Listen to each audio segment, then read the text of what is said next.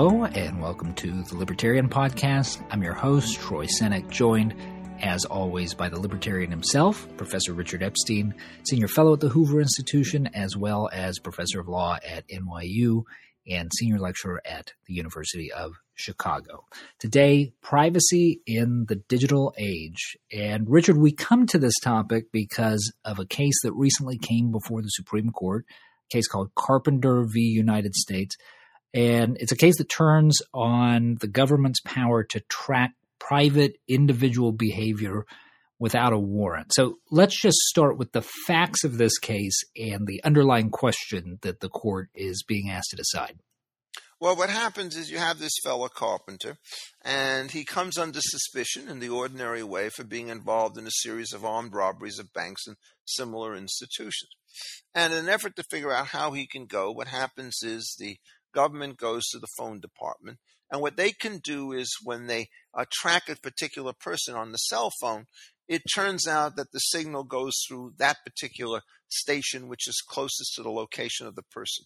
So if you look at the various antennas that are uh, going and rep- sending his messages back and forth, you can have a very accurate view of where the fellow happens to be at any given kind of time. It doesn't involve, not that it matters to my view, any kind of physical intrusion. What it does do is has two things about it. One is it's a tremendously, um, shall we say, accurate method of finding this information at a very low cost. And since the information is tracked with respect to everybody, it doesn't depend upon the government making some kind of special request on the part of the phone company that they do something that they do not do in the ordinary course of their business. In this particular case, and it's usually the situation, the phone company has no particular objections about lending its assistance. This information on tracking is introduced into the judicial decision, and the question is whether it's admissible. Even if it had not been introduced, if it had led to them finding other information that was introduced, that other information could be tainted under a doctrine called it quite affectionately the fruit of the poisonous tree. And so the question was set up whether or not this cell phone information was admissible or not. And the Sixth Circuit, in a strong opinion by Judge Kethledge, essentially allowed the stuff to come in. Uh, but the case has certainly been highly controversial in the Supreme Court. I want to pick up on a point that you made in passing there a moment ago. You said, for your purposes, it doesn't matter to you whether there's any kind of physical intrusion. Why, why is that? Well, these are not cases in which you're suing for physical damages by virtue of the intrusion. Uh, the first of the Fourth Amendment cases, uh, which took place in England in 1765, called Entick and Carrington, was a situation where somebody broke into a house under a general warrant which says, search for anything of value, wrecked the premises, found nothing of value. Uh, so it was a trespass for physical injury. In these particular cases, we don't have that at all. What happens is you either stick a bug on the bottom of a car, which moves with the car, or you look at the phone record, and the usual dangers that are associated with trespasses in the Entick and Carrington sense are no longer there. And so then the question is whether or not the government should be able to track the movements of individuals without a warrant when it has some suspicion of what's going on. And the answer to that question is surely yes, if what the government does essentially is have a series of visual surveillances. So they watch people going first down this street and then that street. It's all the stuff that you see in the standard crime thrillers of people trying to keep tabs on them. Uh, this kind of method is unreliable, it's very expensive, and in fact, um, it can lead to all sorts of fake arguments one way or another. And so what happens is you're substituting a more efficient system of tracking for a less efficient system of tracking. And then the question is, why is it that something which is more efficient and more reliable should, uh, when it leads to uh, serious evidence of criminality be excluded from the courts, I think it should be understood perfectly well that if you track this information and it turns out to lead to a black hole, the government cannot use that information for any other purpose. It just should remain idle. So what happens is the way in which this takes place is you do this kind of tracking. If it leads to further criminal investigation, you go ahead with it and perhaps with the prosecution. If it doesn't, then you should keep the information dark. To give you another analogy, uh, lots of people run lots of cameras over various times. Generally speaking, the key question is to make sure that nobody can see what's on those cameras unless it turns out there's reason to do so. But if it turns out that at some particular point in time, you're going to want that information. If it's not available in advance, you're going to be left in a desperate situation in an effort to try to find it.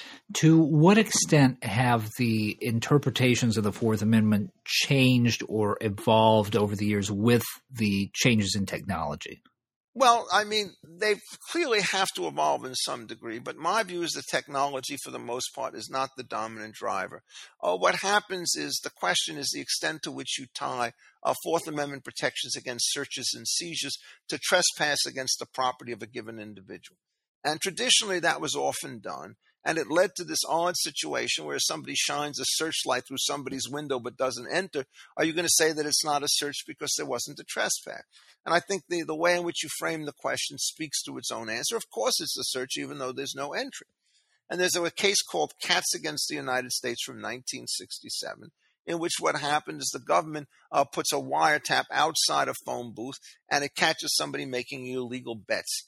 And then the question is whether or not he has, quote unquote, a reasonable expectation of privacy, even though it turns out that there was no direct physical intrusion on the space in which he was a part. And the Supreme Court said that he does. I think that that particular decision is correct in one sense, but easily overridden in another it's correct that I do not think that the government should be able to listen in on any conversation unless it could show something in the nature of probable cause. Uh, but in these particular cases, you're not listening in on conversations. All you're doing is trying to track the location of somebody. And then when you have enough information gathered through suspicion uh, to allow you to get a warrant upon a showing of probable cause, you should be able to get it. Uh, so the case is very different. The case that's closer um, is a case that came out of the state of Maryland in which the question was whether Smith, the fellow who was bringing this case, could be tracked with a pen register. And a pen register is a device that the government asked the government to put, asked the telephone company to put on a phone, which will allow you to give it the numbers of the people who are calling and have been called from that number. And the Supreme Court said you have, quote unquote, no expectation of privacy with respect to the pen register, even though you have it with respect to the content of the conversation. That distinction strikes me as being really quite sensible. Um, the content information is very sensitive and can easily lead to abuse and evasion of privacy. The fact that the conversation takes place gives the government what it needs and it's much less intrusive. So, in my own view, I don't much care whether or not you do this by tracking it through the telephone company or whether you put some kind of device on the bottom of a car so you could watch the way in which the uh, thing starts to move. The trespass is not what matters. What matters to my mind is the kind of information that you're getting. And I think that getting information about location is a relatively modest intrusion on privacy, which has enormous criminal advantages. And to force the police to use inefficient tracking mechanisms by watching somebody through individual surveillance basically makes it less reliable on the one hand and more expensive on the other. What you do is if you run these investigations correct, uh, then you could use the warrant power to stop searches that are inappropriate if they are such. Otherwise, you let them go. So I think, in effect, that an earlier case called Jones, which said that it was improper to attach a button on the bottom of a car, which allowed you to track it through a GPS decision. They said it's a physical trespass and therefore an illicit search. My view is it was a physical trespass, but it was not an illicit search because it doesn't get you to the content of any information. It only gets you to the location of the car. We do this all the time when we leave people out on parole. You put all sorts of ankle bracelets and other devices on them so you can track them. And it seems to me that the technology that we have today, the correct result should be that you can track location, location and movement, but you cannot get into conversations. The latter takes a warrant. The first only takes reasonable suspicion. How did the arguments in this specific case, the Carpenter case, play out before the court? Do we have a sense of what questions this case is going to turn on with the justices? Yes, I, I, think the biggest issue that we have is people are just sort of very worried about privacy in general, and they often don't discriminate as to the sources, and you can see some of that in the argument. The other point, the most insistent question in this case came from Justice Kagan, and she kept on asking uh, the lawyers for the government. You know, tell us why this case differs from the Jones situation, where we found it was an illegal search to attach the button to the bottom of the car. And she could not find any effective reasons except the fact that it wasn't a physical trespass, but the information you got was the same way. And my response to her is she's right to say that the two cases are parity, but if it makes sense to allow the tracking for the reasons that I've talked about, then it makes sense to allow the button to be put on the bottom of the car so as to do it that way. And I think Judge Kethledge, when he answered these questions in the court below, he began with the basic point is that the cardinal distinction in the Fourth Amendment areas between tracking motion and getting into conversation. Uh, this applies here. It applies to uh, security taps when you're trying to find out things in the FISA courts about national security. What happens is the Supreme Court has a kind of a two part test. If there's a trespass, it doesn't worry about reasonable expectations. If there are reasonable expectations, it doesn't worry about the trespass. My view is that the reasonable expectations test is the one that ought to dominate. The question is, what do we mean by reasonable expectations? It certainly can't be what you as an ordinary citizen expect the government will do or want it to do, because I can say I have the perfect expectation that nobody's ever going to follow me wherever I go, and that ought to be binding. What you have to do is to think of it in a kind of systematic way and ask yourself, do you think on balance that the combination of interest in security on the one hand and privacy on the other are going to be further advanced from behind the veil of ignorance if you allow the government to track content or if you allow the government to track location. And I think the balance is when you're tracking contact, it's very intrusive and much more likely to be abused than when you're tracking location. And so the government gets a very large amount of value information out of uh, the tracking stuff without much intrusion on privacy. And so I think they should be able to go that far and no further. Remember, we tend to forget this in the criminal cases. These guys are guilty of armed robbery. They're guilty of menacing the lives of other individuals, stealing cash. You know, to start to sort of treat their privacy as though it's some kind of sacred good is clearly a mistake. What the Constitution says is uh, that you cannot make unreasonable searches and seizures. And so the question then boils out not to whether this is a search, of course it's a search, but whether it's a reasonable search. And I think, given the net gain that you get from a systematic application of a rule, which allows you to track movement but not content, is in fact strong enough so as to make it virtually a per se reasonableness. When you're working in this area, you really do want to get sort of bright lines so that people can know what's going on in advance. And notwithstanding the changes in technology, we know what it's one thing to look at an envelope, and we know another thing to open up its content. We know it's one thing to have a pen registered to say that you've made a phone call, and it's another thing to listen to it. That's the kind of rule that you can apply case after case and context after context. And it is, I think, largely resistant to changes in technology. There are earlier cases where, for example, the government arrests somebody and then incident to the arrest in a case called Riley. What they do is they open up the cell phone in order to look at the messages. I think when the Supreme Court stopped that, they were saying the correct thing.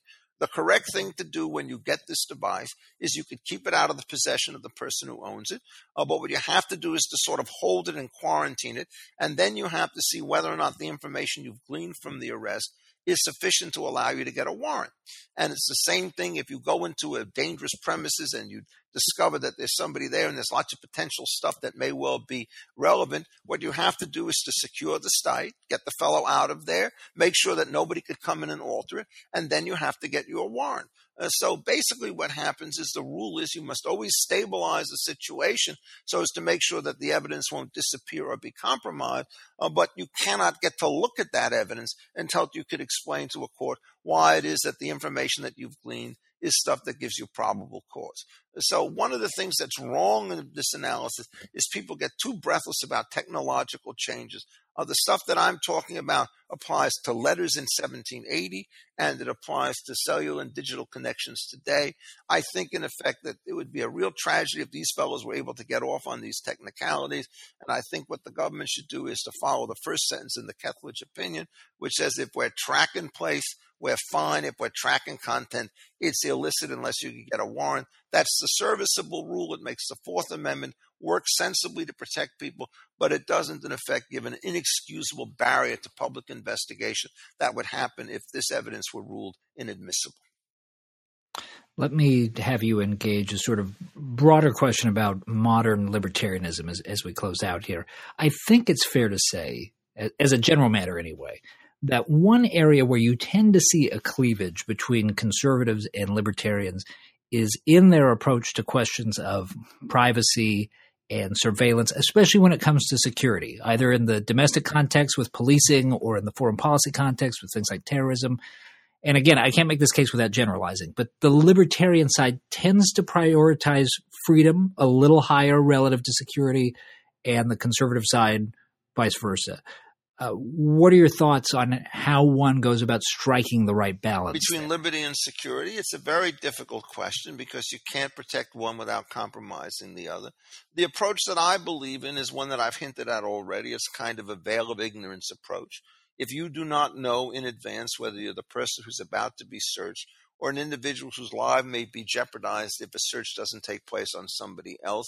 How would you want the balance to be expect, advanced in order to advance your own utility? The theory is once you're behind the veil of ignorance and you don't know your ultimate position, the only thing you could do is to give an honest revelation of preferences because you both win and lose by your choices.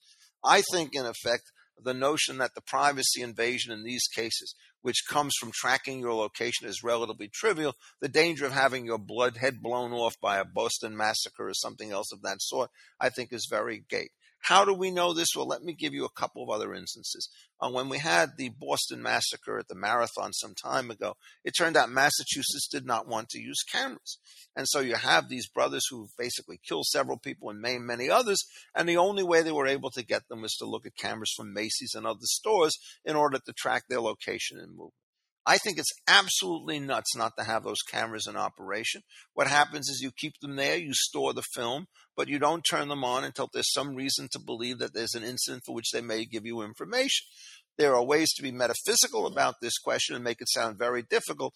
But when you see a bomb going off and all sorts of people being bloody, you want to look at that kind of data and you want to look at it now. So I think the government should be an absolute collection of huge amounts of this information. And the key feature is to make sure that when it's collected, it can only be used for legitimate purposes and to punish seriously those people who want to do it for a lark. That is essentially the rule that we follow with respect to FISA today. Uh, it's always difficult to know exactly how fast you can go. Is there an emergency that justifies your short circuiting the process and so forth? All of that stuff is built into Fourth Amendment law today. Uh, there is no question that where there is so called emergency or exigent circumstances, the police power starts to go up. So, using that particular approach, I don't think these are very hard trade offs. And I think the way in which we can understand that is to see what would happen if the government announces that it cares so much about privacy, it's just shutting down the entire intelligence aspect insofar as it relies on tracking phone calls or using cameras. I think the nation would be at a great peril, and I think most people would absolutely be very, very upset about it. In fact, looking at the compromises that take place under FISA and its reauthorization legislation, my own senses were a bit too solicitous of the privacy interest and not solicitous enough of the dangers to national security.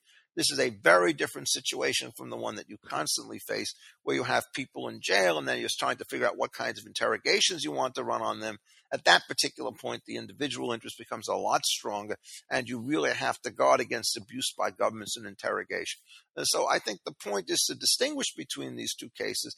And if you use the same approach that I'm talking about, it will at least give you a conceptual way of thinking about the issue which you won't get if somebody starts talking about how one interest is sacred or the other one doesn't really matter at all. The reason that it's difficult is both issues matter, but you're trying to measure relative extent, extent and I think that the test that Kethledge announced, suitably modified, is what really drives it. The physical trespass itself is neither here nor there. What people are worried about in Fourth Amendment cases is information, and it's to the information, not the physical intrusion, that we ought to direct our intellectual and legal attention. All right. Thank you, Richard, and thank you to our listeners. Remember, you can follow Richard on Twitter. That's at Richard A. Epstein. You can read his weekly column, The Libertarian, by visiting Defining Ideas at hoover.org. And you can help us out by rating the show on iTunes. For Richard Epstein, I'm Troy Senik. Thanks for listening. This podcast has been a production of the Hoover Institution. For more information about our work, please visit hoover.org.